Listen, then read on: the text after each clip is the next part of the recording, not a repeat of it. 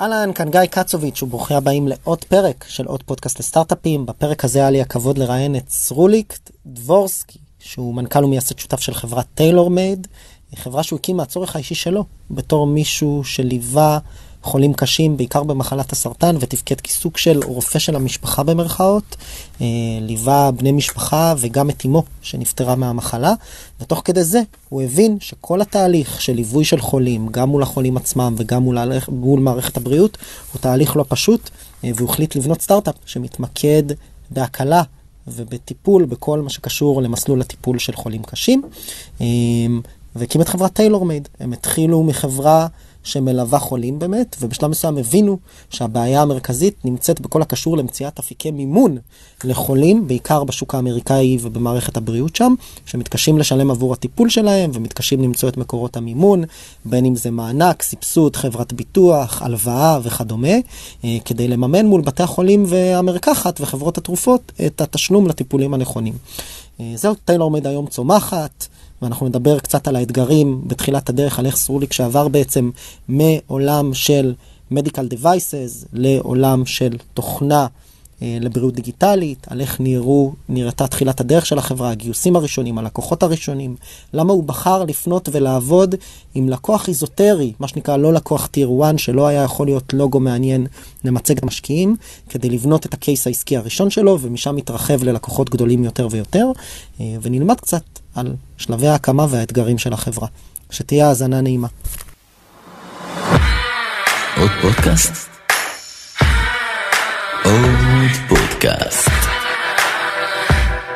עוד פודקאסט לסטארט-אפים.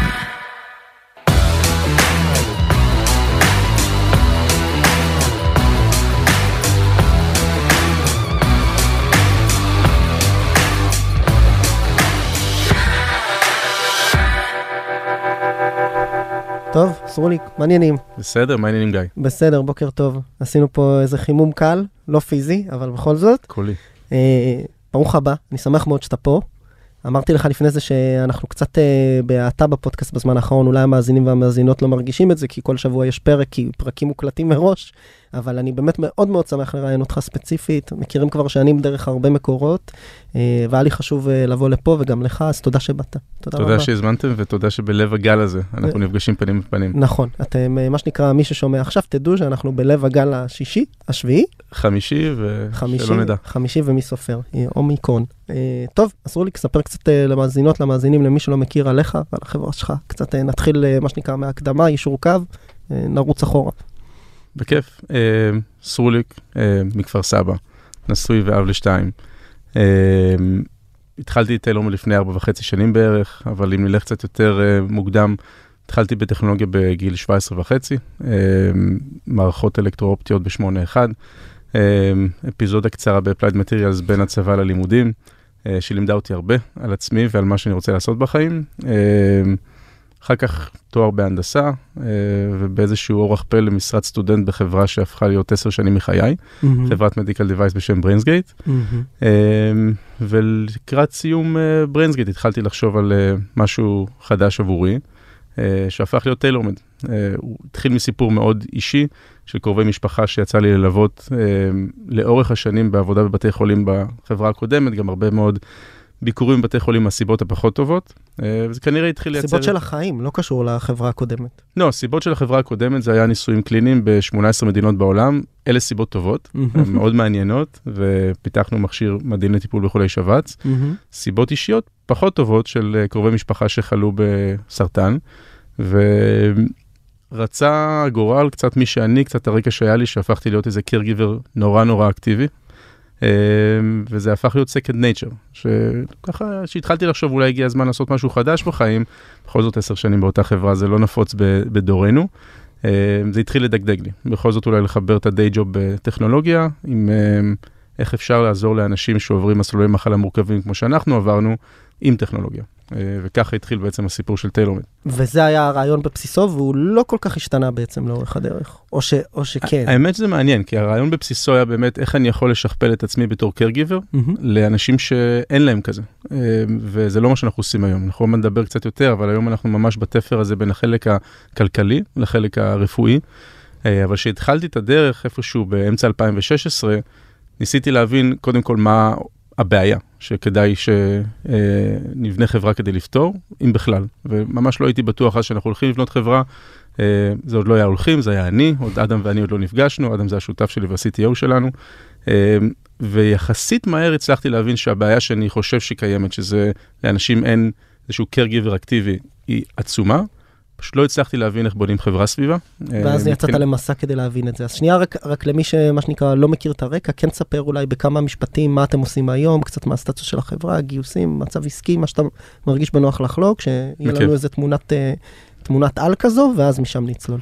אז טיילורמד בעצם היום היא הרשת הגדולה בארצות הברית של provider, שזה בתי חולים, patients, pharmacies וחברות פארמה, ש...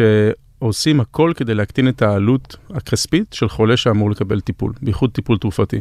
למי שלא מכיר, המערכת הבריאות האמריקאית מערכת מאוד מורכבת וגם מאוד יקרה, וגם מאוד יקרה עבור האינדיבידואל. ובין אם אתה בא לקבל uh, טיפול uh, סטנדרטי, או בטח אם יש לך מחלה קשה, העלויות מהכיס של החולה הן עצומות. אנחנו בארץ קוראים לזה השתתפות עצמית. זה נקרא שם out of pocket expenses, וזה יכול להגיע לאלפי דולרים בשנה והרבה הרבה יותר מזה. Mm-hmm. ומה שאנחנו עושים, אנחנו בעצם עוזרים לגופי בריאות, בין אם זה רשתות בתי חולים או רשתות פארמסיס גדולות בארצות הברית, למצוא חולים שיש להם קושי כלכלי לשלם על הטיפול, ואז אנחנו בעצם הראוטינג מקניזם של מעל 40 מיליארד דולר של financial resources, שיכולים לשלם עבור הטיפול במקום החולה. כלומר, בואו ניקח דוגמה, חולה אה, דיאביליס או סרטן או טרשת נפוצה. שצריך לקבל טיפול שעולה לו 3,000 דולר בשנה. Mm-hmm. most likely החולים האלה לא מצליחים לשלם. זה דרך אגב מקור פשיטות הרגל הראשון בשכיחותו בארצות הברית. באמת? כן, מדיקל בילס. medical bills. מעל 141... לא student loans, בניגוד למה שכולם חושבים. נכון, מעל 141 מיליארד דולר של medical bills uh, uh, שלא משלמים אותם בשנה. Mm-hmm. ובעצם מה שאנחנו עושים, אז אנחנו לוקחים את אותו חולה, מוצאים בצורה שהיא projection של ה-out of pocket שלו, העלויות שלו בעצם, מה העלות, ואז מוצאים חברת תרופות שיכולה לממן את ההשתתפות העצמית, או foundations לחולי סכרת במדינה מסוימת, או סובסידיה של social security בארצות הברית. כל אחד מהדברים האלה בסוף נמצא על ידי המערכת שלנו, אנחנו מאפשרים את הרישום, ואז החולה מקבל טיפול ומשלם פחות. בית החולים שאנחנו עובדים איתו, או חברת ה pharmacy שאנחנו עובדים איתה. מקבל לקוח. מקבל לקוח, מצליח לגבות מהלקוח הזה, רק לא מכיסו, אלא מגוף שלישי, וככה בעצם המודל העסקי של החברה נבנה. בעצם, אוקיי, סוג של uh, מין marketplace כזה לשירותים פיננסיים לטובת uh, סבסוד או מימון של uh, טיפולים רפואיים ותהליכים. רפואיים? לגמרי, marketplace זה חלק מהעניין הזה, אנחנו בעצם מחברים בין החולים לבין אותם foundations או financial resources. יש הרבה מאוד סביב הטכנולוגיה של איך אתה מזהה מוקדם בתהליך הטיפול את החולה שצריך את זה, ואז יודע לעשות את ה-eligibility, ואז כמובן את הרישום וכולי. אמ, לשאלתך קודם, אז החברה היום בערך 90 עובדים, שלושה משרדים בתל אביב, ניו יורק ופורטלנד אורגון, אמ, ואחרי שלושה סבבי גיוס של סך הכל 30 וקצת מיליון דולר. אוקיי, okay. ומבחינת business, איפה אתם נמצאים? מה שאתה יכול לשתף קצת? אז uh, מכירות שצמחו השנה בכמה מאות אחוזים, שנה ראשונה של מכירות הייתה שנה שעברה, uh, בעצם אנחנו ב-2022 למי שלא יודע. שנה שעברה שעברה. שעברה שעברה, uh, ובגדילה מאוד משמעותית, בייחוד סביב רשתות בתי חולים שאנחנו מוכרים עליהן, רשתות pharmacies גדולות, ובעצם באיזשהו tipping point, שבו הגענו לאיזשהו critical mass של הרשת שמתחיל להזין את עצמו. אז יש פה כמה... הרבה דברים שאני רוצה לשאול, וקצת דיברנו על זה גם, אה, גם לפני הפרק. יש פה קודם כל את עולם הבריאות הדיגיטלית ומערכת הבריאות האמריקאית, שקצת עשינו על זה כמה פרקים עם אלעד, מ-AI Doc ועוד כמה יזמים אה, מהעולם הזה ספציפית, אז יכול להיות שנשאיר לזה מקום בסוף.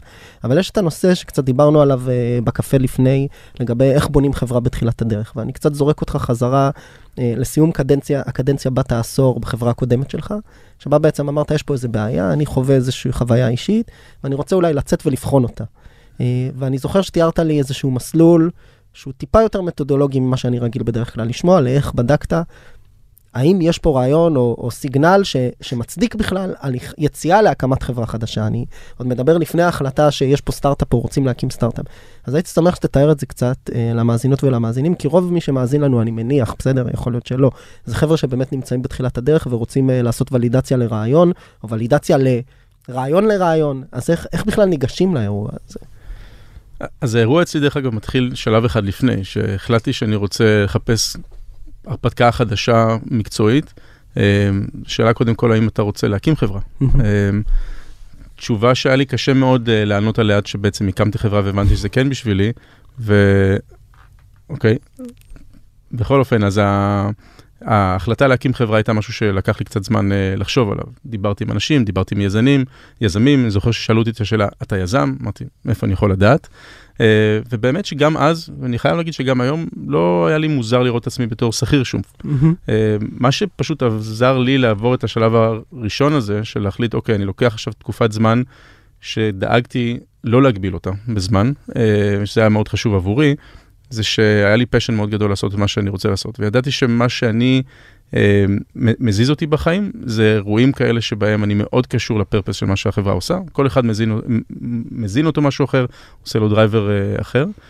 זאת אומרת, זה לא היה מאיזה מקום של אה, אני חייב לעשות משהו משלי, או אני רוצה אוטונומיה מלאה, או לא. אני לא יכול להיות שכיר, או מהחלום הזה שיש עכשיו לכל אימא יהודייה שהבן שלה יהיה יזם, או הבת שלה. לא. לא, פשוט אמרת, יש פה איזשהו עולם בעיה, אני מאוד תשוקתי לגביו, בוא נלך ונעשה לו exploration רגע. חד משמעית. זה שוב, בשימוש, אה, לא בטוח שכשאמרת את זה לעצמך, השתמשת ב buzzword של התעשייה, כן? לא אמרת, אולי לא אני אעשה לזה exploration, אבל בסדר. לא, גם לא הכרתי ideation ו conception, כל הדברים האלה לא הכרתי, פשוט התחלתי לעשות את זה.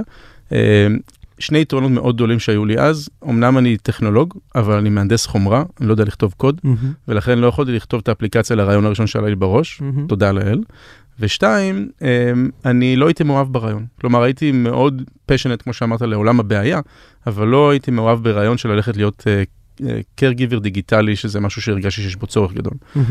כן, אני טוב בללמוד. ולשאול ולהבין, ולכן ביליתי ב-2016 לדעתי כ-150 שעות עם אנשים שונים, ובחירה מאוד מודעת לעשות זה רק בארצות הברית. אוקיי, okay, ו... אז בוא, נד... אני שם פה נקודה כמו שרזי ברקאי אומר, בוא, בוא נדבר שנייה על מה זה אומר, ביליתי 150 שעות. עם, ללמידה מאנשים שונים. אני, אתה יודע מה? אני הולך uh, לפתוח פה מניפה שלמה של שאלות רק סביב האירוע הזה. קודם כל, למה, למה דווקא ארה"ב ולא, ולא ישראל? ואחרי זה אולי מי האנשים ואיך הגעת אליהם? איך מגיעים ל-150 איש שאפשר ללמוד איתם, אה, לעשות איתם שיחות למידה? אה, ארצות הברית וישראל, מעבר לגודל השוק, כמובן מאוד מאוד שונה. בתחום הבריאות זה גופי, איזה מערכת בריאות שונה ב-180 מעלות. Mm-hmm. ישראל שוק קטן עם מערכת שהיא מאוד סוציאלית נכון. באופי שלה, וגם כמות גופי הבריאות היא מאוד מאוד מוגבלת. נכון. ארצות... אני, אני עוצר אותך פה רק למי שרוצה הרחבה, אנחנו, אפשר לפתוח סוגריים בכל הפרקים הקודמים, בעיקר עם אלעד מ-AI Doc, על, וגם עם אה, אה, אורון אפק אה, מווים. עשינו שם קצת אה, סקירה של מערכת הבריאות הישראלית והאמריקאית, אז אם אתם רוצים ללמוד עליהם, על שיטת השוברים פה לעומת המערכת המבוזרת והמימון הממשלתי בארצות, וכל הסבסידיה הממשלתית בארצות הברית, אפשר. אני זורק אותנו חזרה לסרוליק. כן, לא, ואם אורון ואלעד דיברו, אז אני בטח לא אוסיף. לא, אה, בסדר. אה, אבל, אבל מה שכן, זה מאוד ברור היה לי אז, וגם ראיתי כמה דוגמאות לזה, שאם אתה מתחיל משהו פה, פה זה ישראל, כן. ומנסה אחר כך לתרגם אותו לשוק יעד אחר, בטח אם זה שוק המערכת הבריאות האמריקאית, הסיכוי שזה פשוט יהיה copy-paste הוא על סף האפסי. עכשיו, יש מצב שבדברים שהם אה, טיפול חדש, כן. אז בסדר, חולה שבץ פה, חולה שבץ שם, זה אותו דבר. גם אז אני חושב שהיכולת אה, לעשות את הדברים בארצות הברית היא כל כך הרבה יותר valuable גם ל-FDA וגם לגופים אחרים, שבכל מקרה, אם, אם יש טיפ שאני יכול לתת, זה נראה מעבר לים, זה נראה רחוק וקשה, זה הרבה יותר מהיר להגיע ל-value שם, מאשר להתחיל פה, ואז להגיע לשם ולנסות לתרגם אותו. נכון. וזה מה שהתחלתי... ולנסות להתבסס על כל מה שהתרגלת לעשות בשוק הישראלי, שפשוט לא תקף בשוק האמריקאי הרבה פעמים. כן, כאילו, האינסנטיבס והדרך שבה הכסף עובר, והדרך שבה פיזישיאנס עובדים, וכל הדברים האלה הוא פשוט שונה בתכלית, ולכן זו הייתה בחירה מודעת ראשונה. ומה שניסיתי להבין זה אחד, האם יש בעיה מספיק גדולה שאני רוצה לפתור, כמובן האם טכנולוגיה יכולה לעשות בה אימפקט משמעותי, וגם מה הביזנס מודל שלה. Mm-hmm. ואותם 150 שיחות שעשיתי, אז דבר ראשון, אה, חייב להגיד שגם באופן אישי וגם כל מי שנתקלתי בו, שאתה ממצב את עצמך בפנייה לבן אדם ואומר לו, אה, אני סרוליק, עבדתי עשר שנים בעולם כזה וכזה, עבר עליי מסלול חיים גם כן מאתגר, ואני חושב לעשות משהו בעולם הזה, אני אשמח לשמוע לעצתך.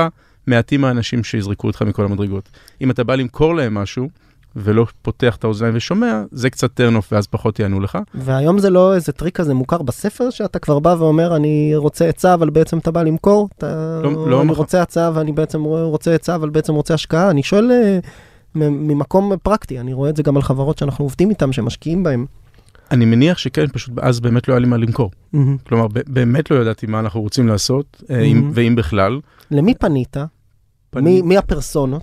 זה התחיל מחברים, וזה חברים שהסכימו לתת לי את הלוגין שלהם לפורטל של חברת הביטוח, שאני אבין מה זה בכלל אומר, אה, פוליסת ביטוח אמריקאית.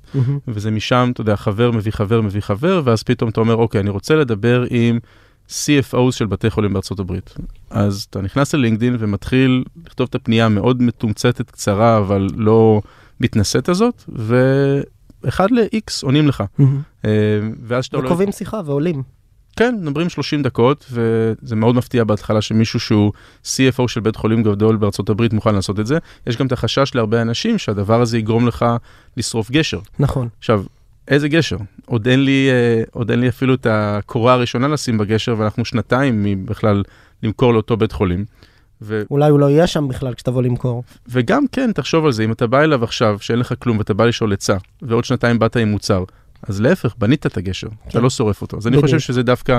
זה, בדיוק. יש- ובנית בדרך כלל גם את הגשר, זה כל הסיפור של המתודולוגיה הזו, על בסיס הפידבק שהוא נתן לך. זה שנייה ברמת הלמה לעשות את זה.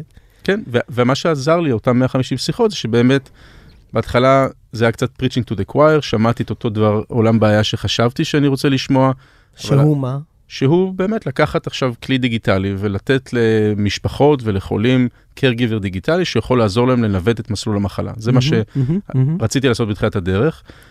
לצד השיחות האלה גם עשיתי הרבה מאוד עבודה של לנסות להבין איזה חברות כאלה יש בעולם. אה, האם הם הצליחו? אם כן, איך? אם לא, למה? והיה לי נורא חשוב, בגלל שהמודל העסקי נראה נורא קריטי בעיניי בתחילת הדרך, לא לבנות משהו שנבין את המודל העסקי בהמשך, אלא להיות מאוד דיליג'נט על היכולת להבין מי ישלם על זה ולמה, וזה גרם לי לחפור עמוק מאוד בכל ה... אה, הייתי אומר, המערכת המאוד סבוכה האמריקאית כדי להבין, basically to follow the money trail. מהמם. אה, וזה גרם לי להבין שאף אחד לא הולך לשלם על הדבר הזה. למה? מה, מה, איך מבינים את זה? עוד לפני שיש חברה, יש מוצר, יש זה, מה, ביקשת כסף? שאלת? איפה? לא, מה? ניסיתי להבין את האינטרסים וניסיתי להבין איך ניסו לגבות על זה פעם ואם זה הצליח או לא הצליח. אז למשל, כל מה שרציתי לעשות זה לתת לאנשים עזרה בניווט המסלול הרפואי- שלהם. מי לא חושב שזה חשוב? חשוב? בתי חולים אה, לא ישלמו על זה. כי אולי אחוז מבתי החולים בארצות הברית יש להם כסף, רוב בתי החולים, ופשוט קראתי, financial statement של בתי חולים, אתה רואה שהם עם מרג'ן אפסי או שלילי, פשוט גופים מפסידים. כן, והם מקבלים גם, אה, חשוב להגיד, דיברנו על זה בפרקים קודמים, למיטב הבנתי, מקבלים פר טיפול או פר לקוח פר טיפול, זאת אומרת, זה בסוף הם מוכרים שירותים, להבדיל במערכת רפואית ציבורית כמו שאנחנו מדמיינים אותה. נכון, ומעט מאוד מהם יהיו מוכנים להשקיע ב-value added service לחולים שלהם, למרות שהם היו נורא רוצים, זה לא ממקום רע. כן, חברות הביטוח אה, זה גופים שבסופו של דבר מנסים להקטין את כמות ה claims שהם מקבלים, ולכן לבנות כלי כזה שעוזר לחולה להיות יותר פרואקטיבי במסלול המחלה, יכול להגדיל את ה claims, כי אני אבין שיש clinical trials שאני יכול ללכת אליהם, או תרופות חדשניות ויותר יקרות, ולכן גם שם יש איזשהו concierge service שאפשר לקבל, אבל האמריקאי הממוצע, או האזרח הממוצע, לא יוכל לקבל שירות כזה מהביטוח, כי זה פשוט עולה לו יותר. אה, למרות שפה זה counter אינטואיטיבי למה שחשבתי, אבל בסדר, אני אומר, כאילו, אולי זה מצמצם את הסיכונים האקטואריים, אבל אני טועה. אם אתה מקבל ליווי וזה מראה שאתה צולח יותר את המסלול טיפול. בתוחלת יותר גבוהה, יש פה כמה if-ים בדרך, אתה צריך. להוכיח שה intervention הזה שאנחנו נעשה, דיגיטלי או לא דיגיטלי, באמת השפיע. יגרום לזה ש downstream ה cost יהיה יותר נמוך. אה, בתור לא סטארט-אפ, אלא סטארט-אפ day minus one שלו, אין סיכוי לעשות את ה claim כן. אתה צריך אה, שלוש שנים... אה, כן. היום אנחנו מתחילים לדבר עם payers, ועכשיו כאילו, ולה, ולהוכיח את מה שרצית בתחילת הדרך, אבל זה דורש הרבה דאטה והרבה זמן. בדיוק, ולבחור גם את אותו תת אוכלוסייה שאתה חושב שיש שם סיגנל כדי להראות את זה. אה, אז, אז בקיצור, לא הצלחתי להבין מי הולך לשלם על זה, אבל מה שכן, בגלל שבאתי נורא פתוח לעולם הבעיה, אז הסתכלתי בנוטס, אני נורא מסודר, אז הסתכלתי כל הזמן בנוטס שלי וראיתי שמתחיל להתפתח שם סיגנל שנורא לא צפיתי, וזה באמת קושי פיננסי.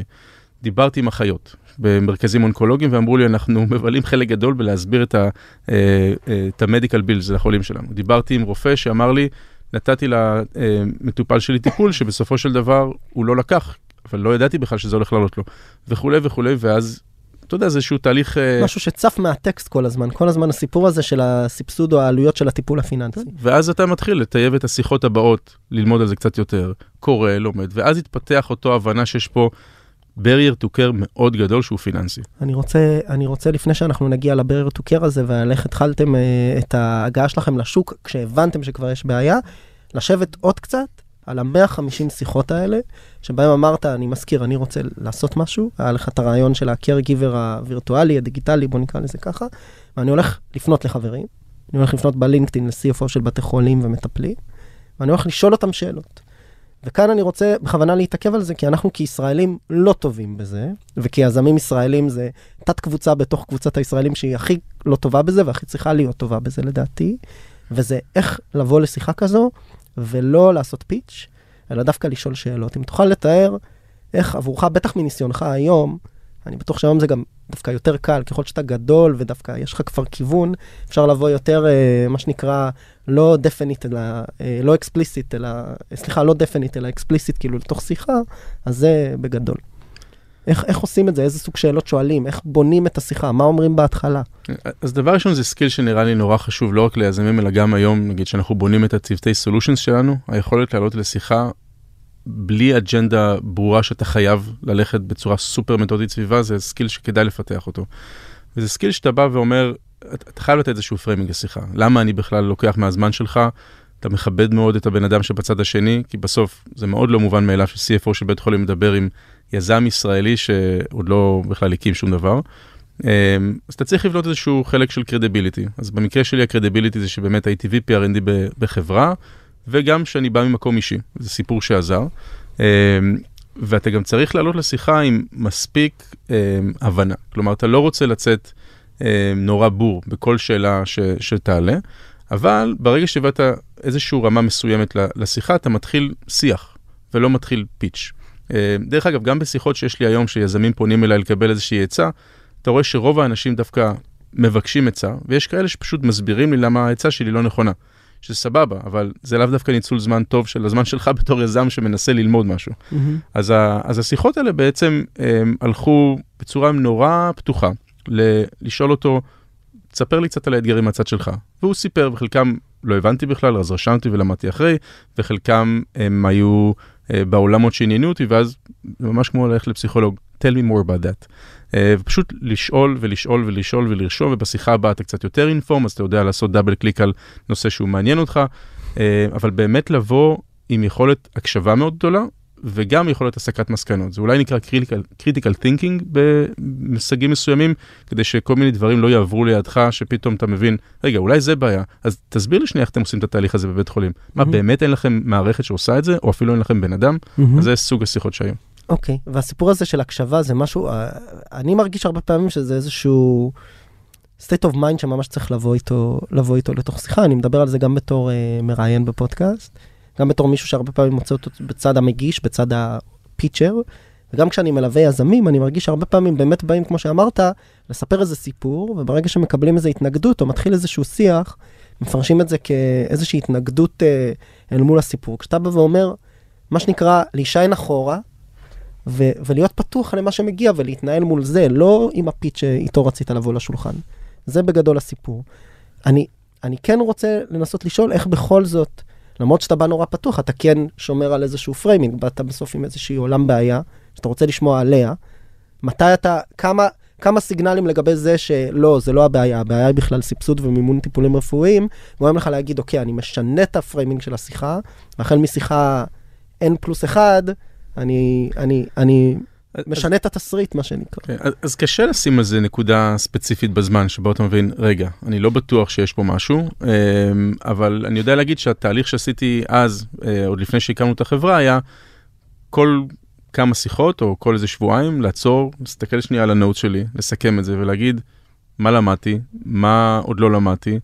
והאם יש פה איזושהי מסקנה? אמ, אז אני חייב להגיד שבאיזשהו שלב הסתכלתי ואמרתי, אוקיי, גם מבחינת ה user, אני לא חושב שיהיה אף user שיעבוד בתוך מערכת כזאת ויזין לתוך הדאטה בלי שהוא מבין מה ה value שהוא הולך לקבל, כי הוא מעולם לא עבר חוויה כזאת.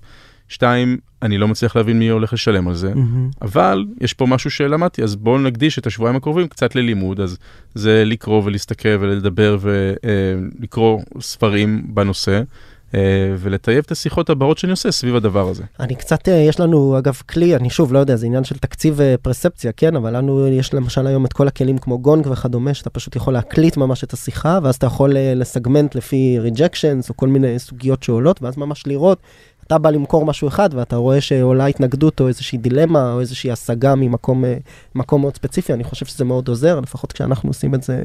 מיזמים שלנו, בטח כאלה שכבר עובדים אה, ב- בשיחות בכמות יותר גבוהה, זה ממש אפשר לראות את הדברים עולים מהטקסט. חד משמעית, אנחנו עובדים היום עם גונג בצוותי אה, מכירה שלנו, אבל כשאתה לבד ואתה סופר גול. אה, לין, יש לך את האייפון, אתה יכול להקליט, אתה יכול לנגן את זה אחר כך, יש לך גם הרבה מאוד זמן לנתח את השיחות, אתה פחות עמוס ממה שאתה עכשיו. נכון. אה, יש פתרונות של hacking שאפשר לעשות בדרך. ברגע שהבנתם שיש את הבעיה הזו של. סביב המימון אה, והסבסוד אה, טיפולים רפואיים לחולים, סיפרת לי שהגעתם ללקוחות הראשונים בצורה שהיא קצת counter אינטואיטיבית למה שהיזם הישראלי חושב. אני היום זה גם קורה הרבה בגלל שכל הסביבה היזמית שלנו מושפעת, לטובה ולרעה, מעולם ההון סיכון. כלומר, הקרנות, המשקיעים, בוא נקרא להם בשמם, מי שבסוף אמורים לשים את הכסף כדי לממן או לסייע לנו, לממן את החברה, לפחות בתחילת הדרך, אם לא גם עד, אה, עד אירוע הנזלה משמעותי. אה, והרבה פעמים מבקשים באזור הזה לוגוים, תביא לי לוגוים. עכשיו, הלוגוים כמובן זה לא כי משקיעים הם טיפשים, הם רוצים לראות לוגוים, אבל אם אתה חברה בתחום הבריאות הדיגיטלית, אז אם אתה עובד עם וולגרינס או עם איזשהו בית חולים גדול ומוכר, או עם פארמרס אינשורנס, אז הרבה יותר קל להבין שהמוצר שלך הוא לכאורה ולידי, כי שחקן מוביל בשוק, שרואה הרבה טכנולוגיות ומכיר את העולם, משתמש במוצר שלך. מצד שני, ובעולמות של תוכנה זה Airbnb ודרופבוקס וכל החברות שכולנו מכירים והפייסבוקים של העולם. ואתם החלטתם לעשות משהו קצת אחר, וללכת לאיזה בית חולים, נכון? בית חולים נידח, ולעשות איתו את הפיילוט הראשון. תספר קצת למה, מה התהליך שהוביל אתכם לזה, ואיך זה עזר או לא עזר להמשך. אז בסופו של דבר, אם יש מישהו שיכול ללכת למרקי קסטומר בתור לקוח ראשון ולהיכנס אליו בדלת בתנאים טובים, בזמן סביר, ולהראות שם value, ברור בהצלחה. שתעשו את זה. Uh, לא רק בשביל המשקיעים, גם בשבילכם, זה, זה יקדם את החברה מאוד. הרבה פעמים, כמו שאתה אומר, התחרות בדלת להיכנס לכל אותם uh, לקוחות נחשבים, וזה לא משנה התעשייה, התעשייה שלנו בתחום הבריאות היא לא שונה מכל תעשייה אחרת, פשוט התור הרבה יותר ארוך. אז איך אתה rising above the noise? אז א', גם כשאתה הולך למקום קטן, you need to rise above the noise, ואתה צריך, במקרה שלנו, ההתעקשות הייתה איך אנחנו uh, קושרים קשר ישיר בין מה שאנחנו עושים ל-financial value עבור הלקוח. זה מה שנקרא היפותזה שצריך להוכיח, כמו שאומרים. כן. Um, אבל בהתחלה זה כמובן נורא אופורטוניסטי. אתה לא עם רשת קשרים ענפה כמו בארץ, או עם לא עם רשת קשרים בכלל, uh, אז אתה שולח קצת את לחמך. ומה שאנחנו ראינו זה שהצלחתי להגיע דרך כל מיני קשרים שהיו לי דווקא בארץ, למיו קליניק לאיזה שיחה, ולסידר סיני אפרופו לאיזושהי שיחה, אבל ה-level of proof שאתה צריך לעבור כדי לעבור את המשוכה הראשונה במקום כזה, הוא פשוט הרבה הרבה יותר כי גבוה. הם רואים הרבה יותר חברות וטכנולוגיות ועמוסים יותר פשוט. כן, וסופר לגיטימי, גם היום ה-level of proof של מישהו שבא לעשות ליפיץ' הוא יותר גבוה בתור אה, חברה שיכולה לשלם, לעומת חברה שלא אכלה קודם. מה שאנחנו ראינו זה שיש אפשרות להגיע דווקא למקומות לא מקוריים. הרי בארצות הברית יש קצת יותר מ-6,000 בתי חולים. אמ, חמישה אחוז מהם אולי הם נורא נורא מוכרים. כל השאר, הסיכוי שישראלי ממוצע יכיר אותם הוא די נמוך, אלא אם כן במקרה איזה קרוב משפחה גר בצפון מישיגן, ששם אנחנו התחלנו. בצפון מישיגן הגענו אליה באיזשהו אה, מישהי שהכרנו שהייתה אה, consultant שפגשתי באיזה כנס, שבמקרה עבדה שם. זה באמת מקום מקסים בקיץ, מקום שכוח אל בחורף, אה, אבל אף סטארט-אפ לא בא לעשות שם אה, אלפא, ואף אחד לא עשה להם pitch. חוץ מכם. וזה לכן קנה לנו את האפשרות לשבת שם שבועות בפיילוט הראשון, ולהגיע לשם עם מוצר מאוד מאוד בסיסי, שכן מביא ערך, אבל לא השקענו שנתיים בלבנות אותו, אלא השקענו חודשים בלבנות אותו, והיינו שם שבועות כדי לשבת עם היוזרים, בחדר שלהם, ב-day to day workflow, משהו שבסידר סיני לא כל כך מהר ייתנו לך לעשות, אה, וללמוד ולטייב את המוצר כדי להגיע לבית חולים השני, שהוא כבר היה קצת יותר higher profile. דרך אגב, גם אליו הגענו באיזשהו hack דרך דונר למרכז הסרטן. Uh, והבא בתור, וככה אתה בונה את זה עד שיש לך גם הבנה של עצמך שאתה מבין את הבעיה, שתיים, הוכחה שהבאת value, ואתה יכול גם למדוד אותו, ויש בית חולים שאפילו יגיד על זה, ואתה בונה את זה באיזשהו פירמידה כזאת, אבל פירמידה על בסיס בטוח שהוכחת את ה-value שאתה בונה, ולא פירמידה הפוכה שמתבססת רק על לוגו. פירמידה הפוכה שמתבססת רק על לוגו במובן שהם הסכימו לעשות איתנו פיילוט, אנחנו פרוסים אפילו לפעמים, אבל לא תמיד ברור לנו אם באמת משתמשים, אם באמת זה נותן ערך. לעומת זאת, ישבנו עם שחקן שהוא לא tier 1, הוא tier 2, tier 4. tier 6, ושם באמת, באמת הם, הם אוהבים את המוצר, תראה, הם משתמשים בזה כל יום, הם, זה, זה באמת עושה שינוי. השגנו מימון ללקוחות לכל מיני טיפולים רפואיים שלא היו משיגים את המימון הזה אילולא אנחנו. זה היה הסיפור. כן, וגם הרופאים שהיו שם במרכז הסרטן אמרו, הצלחנו לטפל בחולים שלא הצלחנו לטפל בהם קודם. גם היוזרים של המערכת שעבדו לפני זה עם אקסל במצב הכי מתקדם, פתאום הייתה להם מערכת שהיא שלהם, זה נתן להם תחושה של אמפאורט מאוד גדולה. המנהלים של, של אותו מרכז הצליחו, הצליחו לדווח אה, ביצועים פיננסיים יותר טובים. כל הדבר הזה בנה בעצם את הוולידציה של הסיפור שחשבנו, ביחד איתם. הם אחר כך היו מאוד שמחים לספר על הדבר הזה בחוץ, כי זו הצלחה שלהם בתור innovators, מה שהם מעולם לא היו. אה, ומשם אתה מתחיל לפתח את הסיפור קדימה. ואיך הגעתם אליהם? שוב, הראשונים? אז זה, הייתי, אחרי שהבנתי את אותו אה, כיוון שאנחנו רוצים, הלכתי לאיזשהו one day workshop בפילדלפיה של financial counselors, שזה כאילו משהו נורא נורא נישתי. ישבתי ליד מישהי שהפכה להיות יועצת שלי לתקופה קצרה, היא ה-financial counselor באותו מרכז סרטן בצפון מישיגן. ולימים הפכה להיות הדירקטור of financial navigation אצלנו בחברה. אה, באמת? אז סגרנו פול סגר. מה שנקרא רומן, רומן שצלח. לגמרי. ומה, ו, ואיך בונים את זה, ומתי אתה מבין שיש לך כבר את הסיגנל ואתם באותו זמן גייסתם כסף, לא גייסתם, יצאתם לסיבוב יותר גדול? אז, אז איך אנחנו... איך זה התנהל מבחינת הראונד? עד אז בלי ראונד. כלומר, עד אז אה, עובדים, ולצד זה אני מתחיל כאילו להיפגש קצת עם קרנות. אה, זה היה אמצע 2017, לרוב הקרנות זה היה נורא מוקדם. Uh, בעצם אנחנו שני first time founders שלא הקמנו משהו לפני, מטפלים בבעיה נורא לא מוכרת בישראל, שקשה להתחבר אליה בצורה אינטואיטיבית, uh, וגם uh, עוד בלי מוצר. אז uh, לרוב הקרנות זה היה סיפור נורא מעניין, עברנו נראה לי בסדר, ואמרו לנו, תמשיכו לעבוד ותדברו איתנו. Uh, לאט לאט, ברגע שראינו שאנחנו מצליחים להביא את ה-MVP כבר uh, ל-market, פיילוט ראשון עומד להיחתם, וכבר יש לנו קצת pipeline של פיילוטים נוספים, אז הצלחנו להשיג את ה-seed, uh, אבל רוב השלב הראשוני הזה היה בלי השקעה. מתי יצאתם לגייס בסוף את ה-seed? אמצע 2017. שזה היה נגיד אה, שנה אחרי שאני התחלתי לחשוב על הרעיון, חצי שנה אחרי שאדם ואני התחלנו לעבוד ביחד. וכבר הייתם בתוך השוק עם, ה, עם הפיילוט המדובר וכדומה? אז, אז הפיילוט היה כבר כאילו בשלבים של Security Assessment על ידי בית החולים, כבר ברמה שהתחילו החוזים להתבשל. זה, הבנתי, ואז הגייסתם את הסיד, ואת כל מה שאתה מתאר, החלק של השימוש וכדומה, זה היה אחרי הסיד. נכון. ומתי הבנתם שיש לכם מספיק ולידציה כדי לצאת לסיבוב הבא? אני, אני, שואל, אני, אני אגיד למה אני שואל. בכל העולמות האלה, להבדיל מעולמות של אה, חברות תוכנה סאסיות, בואו נקרא לזה קלאסיות, ששם אני מרגיש שאיפשהו השוק אה, עד לא מזמן היה לפחות מייצר בנצ'מרקים, היום אני כבר לא בטוח עם כל ה-mega rounds ומה שקורה, אבל בגדול היה איזשהו סיפור, אם יש לך נגיד X אה, הכנסות חודשיות ו-Y churn, וזה בגדול המטריקות שלך, אז הנה הסיבוב שוולידי לך לגייס. שוב, עם uh, סייג שאולי עכשיו הכל לא כל כך נכון. בעולם הבריאות הדיגיטלית אתה בסוף צריך לספר סיפור נראה לי קצת אחר, לא? ה-funnel נראה קצת אחרת, הלקוחות, ה-business, ה-אופורטון. מה הסיפור שסיפרתם, מה הסיפור שאתם מספרים היום? אז הסיפור שסיפרנו אז הוא באמת שונה מחברות SaaS tech רגילות, כי באמת ה-sale cycle הוא נורא ארוך. להיכנס לבית חולים אמריקאי, גם נראה לי בכל מקום בעולם, זה לא תהליך של acquisition uh, של customer uh, B2C. בפייסבוק, כן.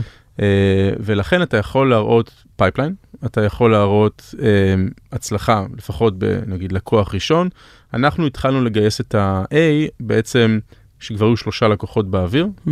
שניים בפרופיל קצת יותר גבוה, אחד מהם כבר היה משלם, mm-hmm. ופיילוט אחד שהצליח ועבר להיות משלם. אז כבר הראית שיש לך יכולת לדבר עם בית חולים, הבנת את עולם הבעיה, יש לך ולידציה לזה שאתה באמת פותר בעיה, וכבר הצלחת להראות ערך מדיד. אה, אבל זה היה, ה-A היה ב-very early revenues, כאילו עשרות או מאות אלפי דולרים. כשאתם הכרזתם על הסיבובים שלכם, אנחנו פה קצת סגרנו את, אה, או פתחנו את הפרק עם אה, כל הנושא של הבריאות דיגיטלית וכמות היזמים שהיום מייצרים חברות במה שנקרא early growth או late growth, לא יודע, תלוי איך אתם רוצים שיקראו לזה, אבל...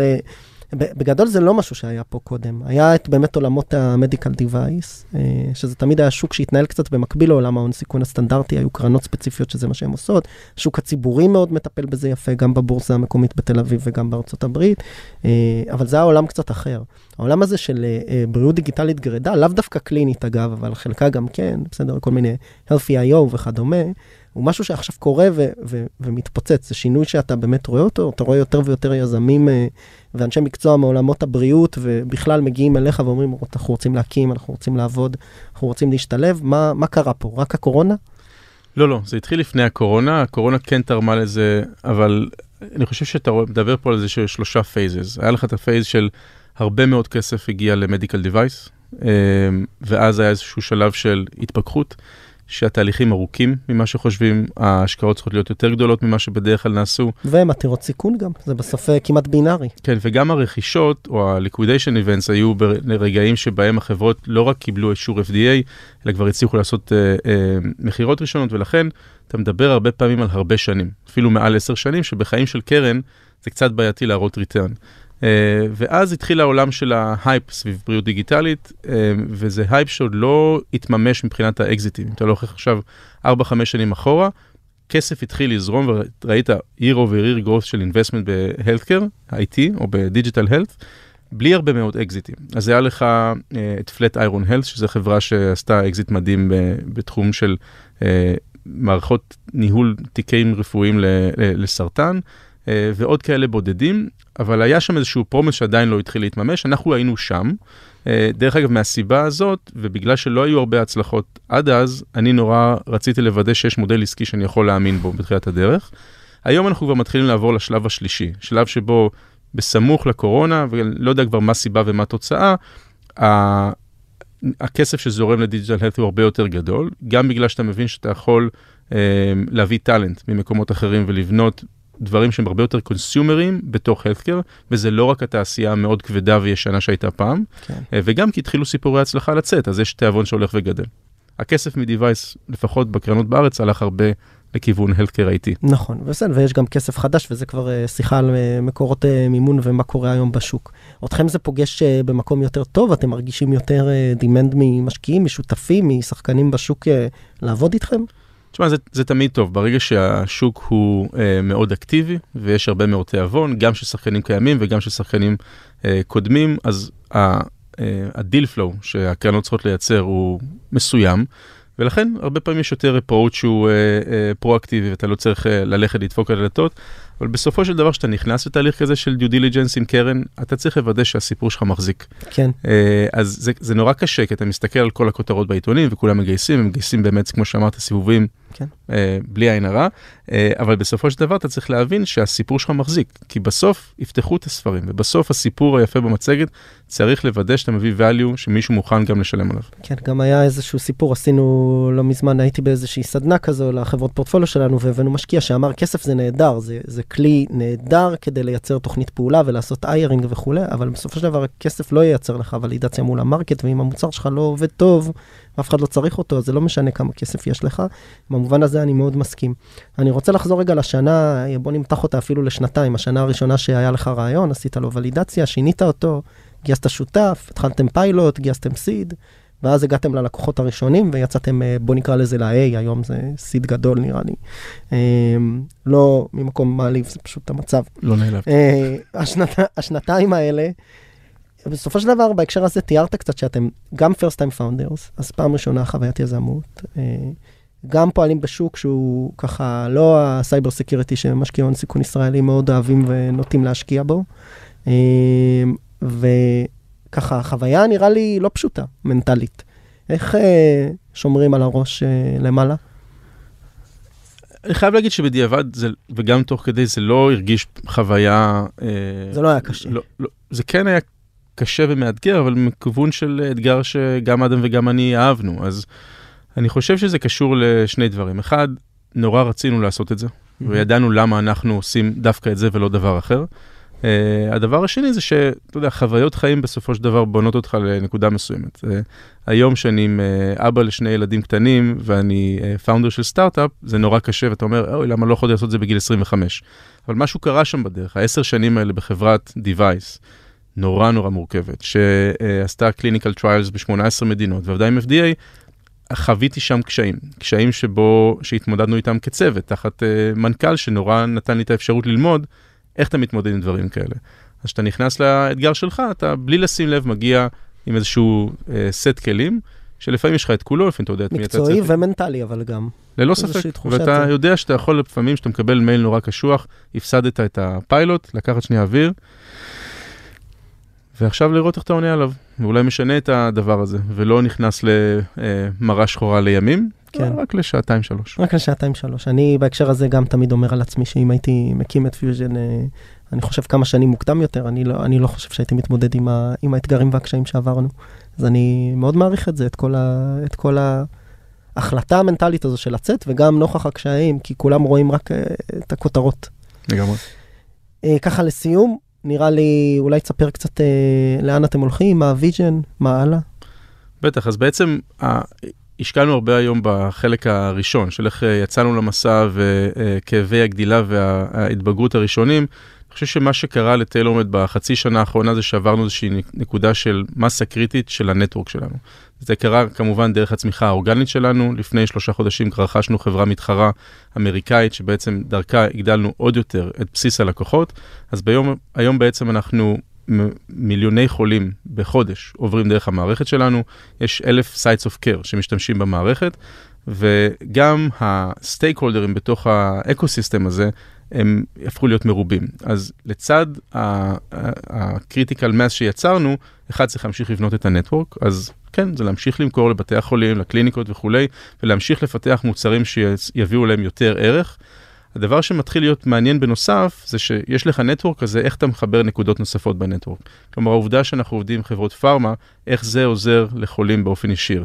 העובדה שאנחנו נמצאים בוולגרינס, איך זה עוזר ל partners אחרים אצלנו. Mm-hmm. וזה מתחיל לייצר תמונה שבעצם היא ה vision של החברה. כשאנחנו מסתכלים על Healthcare Affordability ברמה היותר רחבה, איך אנחנו לוקחים את הנטוורק הזה, וגם סביב הvalue שאנחנו יוצרים בו, מגדילים אותו בצורה אפילו יותר גבוהה. מה שנקרא, לא רק לחבר בין הלקוח לגורם המממן לגורם המטפל, אלא לייצר שילובים אחרים שאולי לא חשבנו עליהם, ומסלולים חדשים למימון או לטיפול שאולי לא חשבנו עליהם. ולייצר נטוורק אפקט בהלקר, שזה משהו שלא תמיד קל אה, להבין בתחילת הדרך, והונסטלי, ב-2017 לא חשבנו שנהיה פה. אבל ככל שאתה רואה איך ה nodes השונים ב network יכולים לעזור אחד לשני, וגם איך הצלחה ב node אחד מגדילה את ה network בזכות עצמה, אז אתה מבין שיש פה איזשהו מומנטום שאנחנו ממש ככה מתחילים לחוות אותו כחברה. זה כמובן משפיע נורא על הצוות, התחושה של העצמה של מה שאתה עושה היא מאוד גדולה, אז uh, אני חושב שזה הבנייה שלנו לשנתיים שלוש הקרובות. אוקיי, okay, סרוליק, אני רוצה להגיד לך תודה רבה על הזמן. בכיף, תודה על הזמן. ובריאות לכולנו, תרתי משמע. אמן. ביי. ביי ביי.